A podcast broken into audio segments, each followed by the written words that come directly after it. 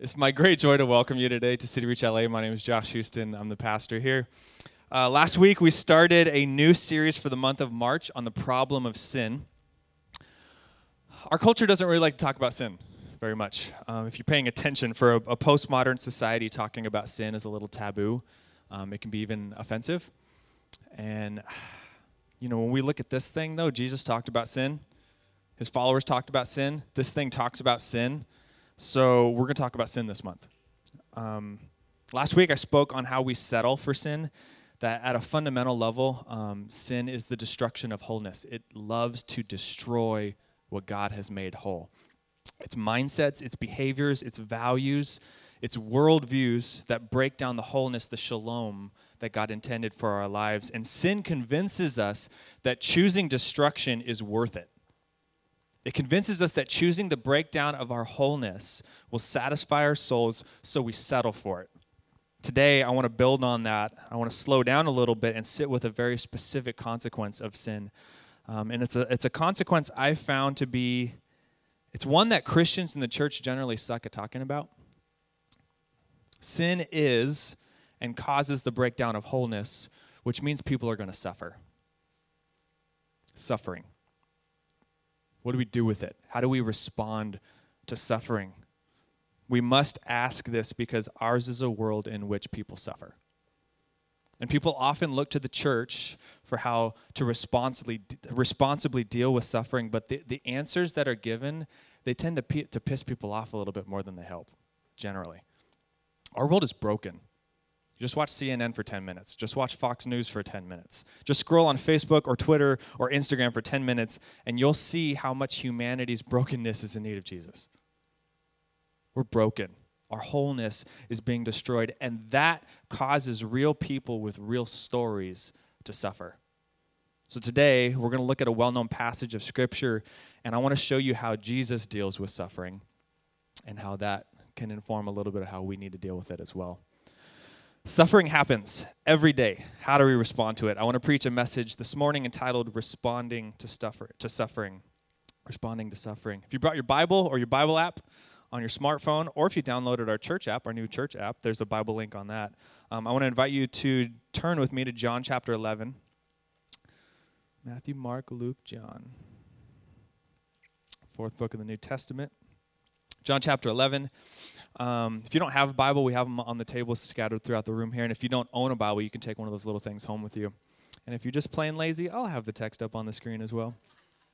It's okay, you know.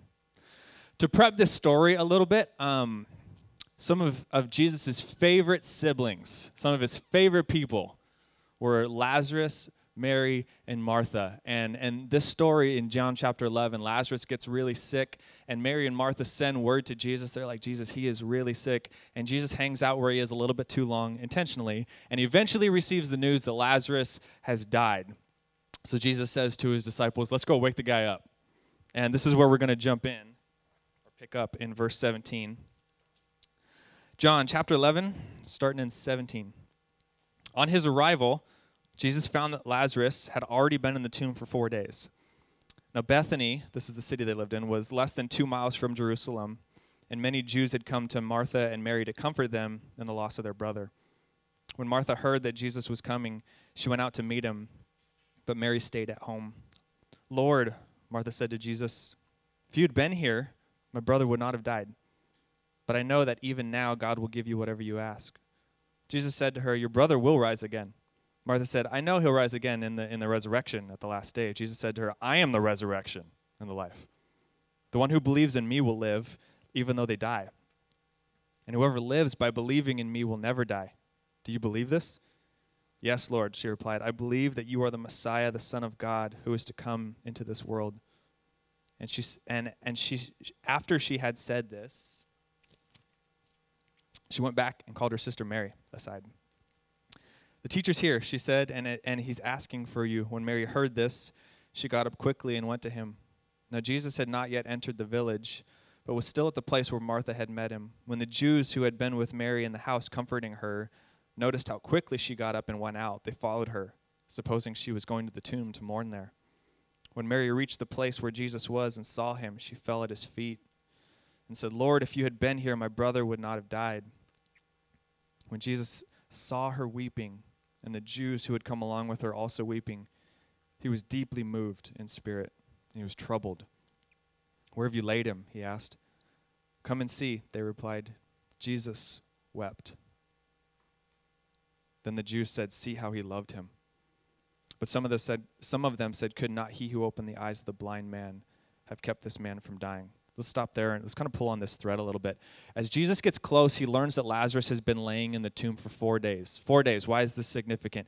It matters because Jesus probably intentionally stuck around a little bit longer because the Jewish superstition of the day was that a soul stays near its body for three days after it's dead. So Jesus wanted to make sure everybody knew this guy was gone. This guy's done. So after four days, there's absolutely no hope of reviving this guy. Martha hears Jesus is close. She runs out to meet him. She says, Lazarus wouldn't have died if you were here. And, you know, I know she's not showing complete and utter confidence in the person of Jesus in this moment, but I think her honesty is refreshing. Jesus, I'm going to shoot straight with you. I'm disappointed in your late arrival. Anybody ever said that to Jesus before? Jesus, I'm a little disappointed in your late arrival. I've said that many times. Jesus says, Don't worry, he'll be up soon. Martha's like, I know he'll be alive at the resurrection when everybody who believes in God's going to be raised from the. He's like, No, no, no, no, no, no. Not, not just at the resurrection. I am the resurrection. And if anybody believes in me, even if they're dead, they're going to be brought to life. Martha says, I believe, Jesus. You're the Messiah. You're the one we've been waiting for. You're the Son of God. So Martha leaves, gets her sister. Mary comes back. If Jesus, Jesus, if you had been here, Lazarus would not have died. Words remarkably similar to, his, to her sister here. Jesus responds, Where did you lay him? They show him the tomb, and scripture says Jesus weeps. He weeps. So much so that the people watching, they comment, Look how much Jesus loved this guy. Personally, I think this part of the story is striking. This scene reveals Jesus' deep humanity. He was truly a human being, one with deep emotions, real emotions, emotions that caused him to weep when his buddy died. But he's God, right? Yes. But one of the primary characteristics of God in the ancient world was objectivity. It was emotional distance, it was apathy. And in this moment, Jesus shows humanity that God feels as we do, that he meets us in our emotion and he feels with us. Let's keep reading. Jesus, once more, deeply moved, came to the tomb. It was a cave with a stone laid across the entrance. Take away the stone, he said. Take away the stone. But Lord said, Martha, the sister of the dead man, by the, by the time, by this time, there's a bad odor. He's been there four days. Jesus said, Did I not tell you that if you believe, you'll see the glory of God? So they took away the stone. Jesus looked up and said, Father, thank you that you have heard me. I knew that you always hear me, but I say this for the benefit of the people standing here, that they may believe that you sent me. When he said this, Jesus called in a loud voice, Lazarus, come out. The dead man came out, his hands and his feet wrapped with strips of linen and a cloth around his face. Jesus said to them, Take off the grave clothes, let him go. Okay, scripture says Jesus was once again deeply moved. Once again, deeply moved. And this one's interesting to dig into. The, the word more literally communicates he snorts with anger. Like, like kind of like a horse snorting. This, there's this trouble, there's this fury behind it. I want to make the noise, but I don't want to make the noise.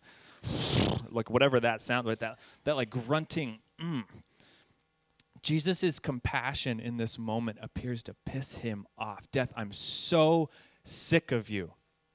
You're not taking this one. He says, Move the stone. Move the stone from the entrance of the tomb. Martha's like, That's gross, Jesus. Lazarus was stinky when he was alive. He's four days dead. The dude's going to reek right now. People likely thought Jesus was so taken with grief, he just wanted to see his friend one more time. Jesus responds, You want to see the glory of God or not? Move the stone. And he looks to heaven and he says, Father, thank you that you've heard me. Let's show them what we can do. Lazarus, come out. That's power. Lazarus, come out. Not some elaborate performance. Jesus simply talks to Lazarus as though he lived. Lazarus, get out of the place where the dead people live. because you're not one of them. Come here. And I always wonder if he needed to specifically call out Lazarus. Because if he just said, come out, all the dead people would have just started walking, right? So he singles one out Lazarus, come out. this power we're dealing with. Lazarus, come out. And like a mummy, Lazarus just starts hobbling out of the tomb, wrapped up. And then he says, Take the grave clothes off of him. And that part always piques my interest because Jesus doesn't miraculously untie him. He asks the people to help. Jesus does what only God can do, and then he asks for the people's cooperation in the rest of his deliverance. That's a different sermon. The Lazarus story is such a great narrative, but what I want to focus on and focus in on here today is Jesus' response to his friend's death. What we're talking about here is the suffering of Jesus. And I know it's easy to jump straight to, if you're going to talk about the suffering of Jesus, you talk about the cross. Sure, getting murdered is a more obvious kind of suffering. But anyone in, in here ever get murdered? Yeah, me neither, right? So let's get a little bit more nuanced. Anybody ever experienced the death of a loved one? Yeah. What did you experience? You experienced grief. Grief. Sin destroys our wholeness, which causes us to suffer, and grief is God's gift to us to walk us through suffering, to companion us through suffering. And in this story, Jesus sees the pain that death has caused a village. He sees the destruction of wholeness in this place, that, that, that destruction has had its way, even though he knew it was coming, even though he had a plan to transcend it in the end of the story, he still found himself overwhelmed with grief and he wept. Everyone suffers. And the pain of that suffering, the grief of that suffering is relative to the person. This is why it's not helpful to compare suffering to each other. Everyone suffers, and we experience suffering in ranges. So sometimes the suffering directly affects you. You get divorced, someone you love dies, you get fired from a job that you loved and you need, a physical illness tears your body apart. Sometimes the suffering happens to somebody you know, someone you deeply love, someone you deeply care for, and they're going through something gut wrenching, and that wrenches your gut because you're part of that. And sometimes the suffering happens to someone you've never met before. You read a story about a shooting at a high school, and you feel it. It, it opens your heart to this hollowness, to, to a barrenness. It's like the center of you is being haunted with loss. The suffering could be yours, it could be in your family, it could be in your church family, it could be across town, it could be across the globe, yet you feel it. And this is what's so crucial to grasp about suffering is that it's felt. Suffering exists in a realm beyond intellect. It doesn't bypass intellect, but it's not bound by it either. Suffering exists beyond it. It's beyond intellect. Let me give you something an example of something beyond intellect. My favorite song is U2's With or Without You. Anyone? Love, love, love the song. Now, let's say you've never heard the song. Let's say you live in a hole. Somebody should smack you because you've never heard the song. But let's say you've never heard the song before. And I'm like, I'm to try to explain the song to you. I might say it's, it's in a 4 4 time signature. It was written in the key of D. It has this every breath you take by the police kind of feel to it, right? There's this slow drawing build with the drums. Eventually, he's hitting everything he's got. The Edge is carrying the riff on the electric guitar. Bono's singing his heart out. I could tell you all of that. But you'd probably say, That sounds nice, Josh. It sounds like a great song. I've never heard the song. Trying to describe a song with words is a little bit like trying to comprehend pain with intellect. It's just a different nature, it, it exists in a different dimension. When you ask questions about suffering, you don't ask with your brain, you ask with your gut. Suffering exists in a space beyond the, the intellect, beyond words, beyond information. And sometimes the pain is so great, there's nothing to say. Sometimes we feel the compulsion to rush in. We just want to rush in with words to make sense of what's going on, to explain it away, maybe even defend God. But in reality, sometimes there's just nothing to say. And this is why when Christians charge into suffering with Bible verses and bumper stickers, cliche things, Sometimes it's, it's, a lot of times it's not helpful. God is on the throne. When he closes a door, he opens a window. Faith isn't praying for rain, it's bringing your umbrella. What is that? Actually makes things worse because suffering exists beyond rationalization. And people always end up asking pro- the, the questions about the problems of suffering and evil in the world. That's like, it, it all, I mean, I can't even tell you how many times somebody has sat down for coffee. Okay, let's talk about evil. Let's talk about pain. Let's talk about suffering. We, I mean, that's like one of the go tos.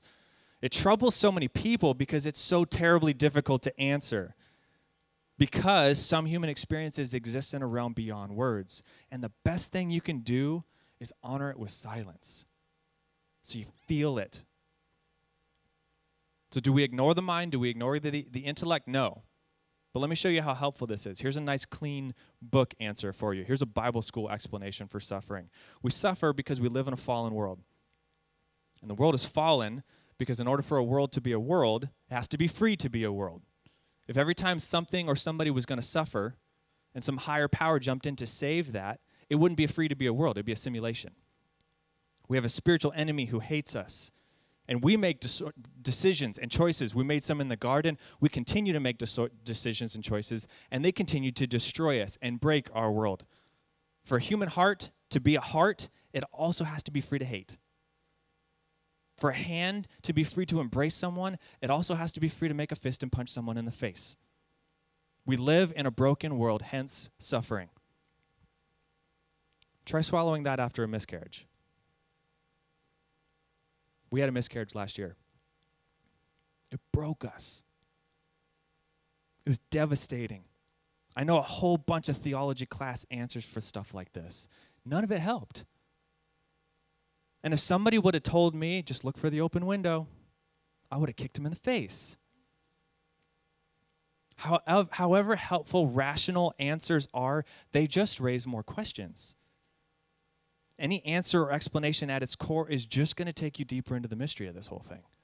Or how about this? Why do people hurt each other? Because the human heart has a tremendous capacity for evil. It can easily be twisted. Okay, but what am I supposed to do with that? It's true, but it just raises more questions about why the human heart is actually like this.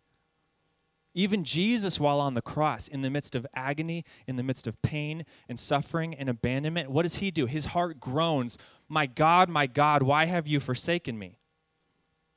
Look at the Psalms, these prayers, these poems, these songs in the middle of the Bible. They're filled with, Where are you, God? Why? Why are you allowing this? Show yourself, do something. These type of questions, these type of assertions, you don't ask them, you feel them, you gut them. They're not simply thoughts, they're reality that's groaned out of us. There's this guy named Jacob in the Bible, and one night this angel visits him, and they wrestle each other all night long. Might have been God, might have been an angel, we're not really sure, but they wrestle all night long, and after that night, God changes his name, Jacob's name, to Israel. You know what Israel means? It does not mean blessed. It does not mean favored. It does not mean leader. It means struggle. Israel is the one who struggles with the divine, struggles with the ultimate reality at the depths of his being, in his bones. And at that depth, you can't intellectualize things. You can't make sense, actually. You can only feel. Suffering is something textured through your feelings. It's painted, it's sung, it's danced, it's groaned out. The South American Indians have this phrase you must make room in yourself, within yourself, for the immensities of the universe. You must make room within yourself for the immensities of the universe. They're going to hit you, so receive them. You feel them. You make room inside yourself for them. What does it feel like? That empty, hollow, haunting pain in your gut, in your chest, when you encounter great suffering. It's like it expands you through torture. You make room for the suffering in your soul, you create space for it to exist inside you. Now, some refuse to struggle. They refuse to make room for the suffering. They deny it. They avoid it. They cling to religion. Anything to avoid the depths of reality, the depths of suffering down in their bones. Others want to numb it or self medicate. Whatever you do, just check out. Take something. that will distract you from your pain. Hide it, escape it, cover it up. Whatever you do, don't actually allow yourself to feel this. Or the opposite extreme, some, some never stop struggling. Those people who never stop bringing up what happened to them, they can't move on from it. Like what they went through hit this giant pause button in their life, and now they're stuck where they are. When you actually allow yourself to feel suffering, when you, when you make space for it in you, it enlargens you, it widens your spirit. When you let emptiness break you open until your heart includes even this pain, you make room in yourself for the immensities of the universe. And one of the greatest immensities is suffering. Jesus shows us with Lazarus. His good friend has been swallowed by death, and it grieves him. So he feels it. He opens himself up and he allows the suffering to overwhelm him, and he weeps. You ever seen anybody weep? Not cry. You ever seen anybody weep? Jesus weeps over the death of his friend. What is Jesus demonstrating for us? When you find that your heart is going to break, let it. Every last piece. Feel it. Because it's hard for a heart to grow bigger in the midst of suffering unless you let it rupture. So you allow yourself to shatter open. You make room within yourself so that you can, in the end, transcend it. You don't leave what happened behind you. That thing you went through, that trauma, that suffering, that awful thing. You can never actually leave it behind you because it's now part of you. It has helped mold you into something that you currently are. So, what do we do with it? With the help of grace, we transcend it and we include it in our story. It's now part of our story. Often, with suffering, people want to go back to the way it was before. If I could just go back to the thing the way things were. You don't go back when it comes to suffering, you go through. You have to go through suffering. Otherwise, it never stops haunting you, it never stops sucking the life out of you. Any articulate worldview must have something to say about suffering. Not superficial, not stock, but something resounding and true and honest. In fact, this is what all the great world religions actually do. They make sense and they give space and meaning for suffering because everyone experiences it in some way or another. Don't worry, be happy. Bobby McFerrin, love the song, right? I love this song, but it's a destructive way to live your life. Because it essentially says just pretend that everything is fine. No, don't pretend like everything is fine. Make space inside yourself for the pain, for the sorrow. And then you can actually live like things are fine. Not out of denial, but because you went through it and you came out the other side and you have surpassed that agony. So if you want to come out more whole, you have to go through. And if you can do that, which you can, you feel it, you make room for yourself in it, you allow Jesus to help you transcend it. Here's what you find at some point down the road, you meet someone going through something similar, something awful, something destructive, something agonizing, something that reminds you of your story, your pain, your anguish, and it brings all that back up for you. But you don't cringe. You don't awkwardly change the subject. You don't leave the room. You look them in the eyes and you say, Me too. I stand with you. That person is feeling alone in a cold, dark universe, wondering if anybody in the world can relate or empathize to them. But you hear their suffering and you linger, and in that moment, you have become a channel of healing love for them. The divine is now flowing through you, and you will know that you have transcended your suffering. There's a select group of people I know who have this certain buoyancy about them. Kind of like a, a copious joy, not a plastic joy, like this deeper, like bass note joy that just holds. And they hold everything with this centered, grounded spirit. And often these people, if you ask into their life, if you ask into their story, the extraordinary souls, Something happened to them. Deep pain, profound suffering, a hard crash. It's the story I've heard over and over and over. People suffer, and instead of burying it, the great ones, they walk or they crawl through it. They feel their pain, they suffer, they grieve, they agonize, they make room inside themselves for this in this immensity, this anguish, and then they transcend it. The only way to transcend is going through. At the end of the story of Jacob wrestling with the angel, he walks away with a limp. He walks away limping. The divine being touches his hip, and he walks with a limp, a limp for the rest of his life. And Jewish rabbis say, yes, he walks away limping, but he's limping because he experienced the divine. There's a certain limp you get when you experience the divine in life. A particular, sober, sincere way that you now see the world. You've seen what the world can do, you've seen what people are capable of, you see what kind of pain comes with just being human, and it's easy to let it crush you. It's easy to get cynical. It's easy to, to let that take away every reason to get up in the morning. But the real art of life is to see all that and to feel it. Not stuff it, not avoid it, not numb it, or hide yourself in your work so you can stay ahead of it, but to feel it, to make room for it in yourself. So now that you, can, you, you now contain the summation of all your life experiences, you make room within yourself for the immensities in the universe. And when you do that, which may take a while, you transcend that experience and you include it. You will not leave it behind. It'll be a part of you, it'll be an integrated part of you. And you won't be longing to go back to the way things were because you've gone through it to the other side.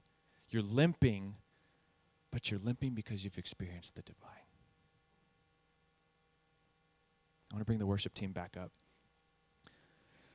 We're going to go into a, a time of response and worship through song. I know this is touching a deep part in some of you right now. I can see it. I see it in your eyes. So we're going to respond to what God's doing, not to just a talk that you heard. God's doing something in your heart, and I want you to pay attention to that. At the heart of how I understand the world and what I think the Lazarus story portrays so powerfully is suffering does not get the last word. It's real. It's awful.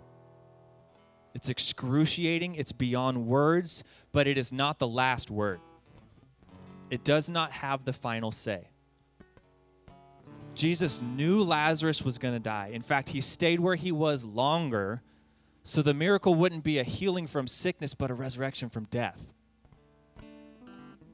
When you hang around Jesus, death does not get the last word. Jesus gets the last word. To translate this story to our story, we're still in the part of the narrative where Lazarus is dead. The village is weeping, there's confusion, there's agony. We can't see the end game beyond we just lost our brother. And whatever that the death of Lazarus represents for your story or for our country or for our world, but Jesus is the resurrection and the life. And what we see in the story is that Jesus doesn't belittle their grieving, he honors it. In fact, so much so that he includes himself in it. He weeps. I believe Jesus looks at our world today and is grieving with us. The injustice, the division, the hunger, the violence, the sickness, the abuse. I believe Jesus is weeping over the vandalism of his shalom. I believe he is weeping over sin breaking apart his beautiful dis- cre- creation. It's destroying the wholeness for which it was built. But he also knows the end of the story. And scripture tells us he's going to redeem all of it. He's going to redeem humanity. He's going to redeem creation. He's going to redeem the whole thing. He's going to make it whole again. Sin and death will not get the last say. Jesus will bring dead things to life. That's what he does. Through faith in the person of Jesus, he gives us strength to transcend our suffering. So, whatever you're going through today, whatever you're grieving over today, whether your own pain or someone you know or someone across the globe, let the pain enlarge you rather than make you bitter and smaller. Resolve to not let it close you down, but open you up. Decide that it won't harden your heart, but that it'll soften you so that the entry point of your wound can be precisely the place through which God's love can flow through you. That another can know that they're not alone, that this thing will not destroy them, that this will not have the last word. How do we respond to suffering? We open ourselves to it. We feel it. We weep over it like Jesus does. We let it expand us. And then we allow Jesus to take us beyond it, to transcend it, giving us new life, new power, resurrection power. So, Jesus, we call on you for help. Some of us need help in even acknowledging our pain and our suffering right now. Some of us have buried deep stuff. I pray for strength to allow that stuff to bubble up and to be brought before you, Lord, in your presence at your feet. And I don't know exactly what you're doing in the room right now with, with hearts, God, but I pray that during this time of response worship,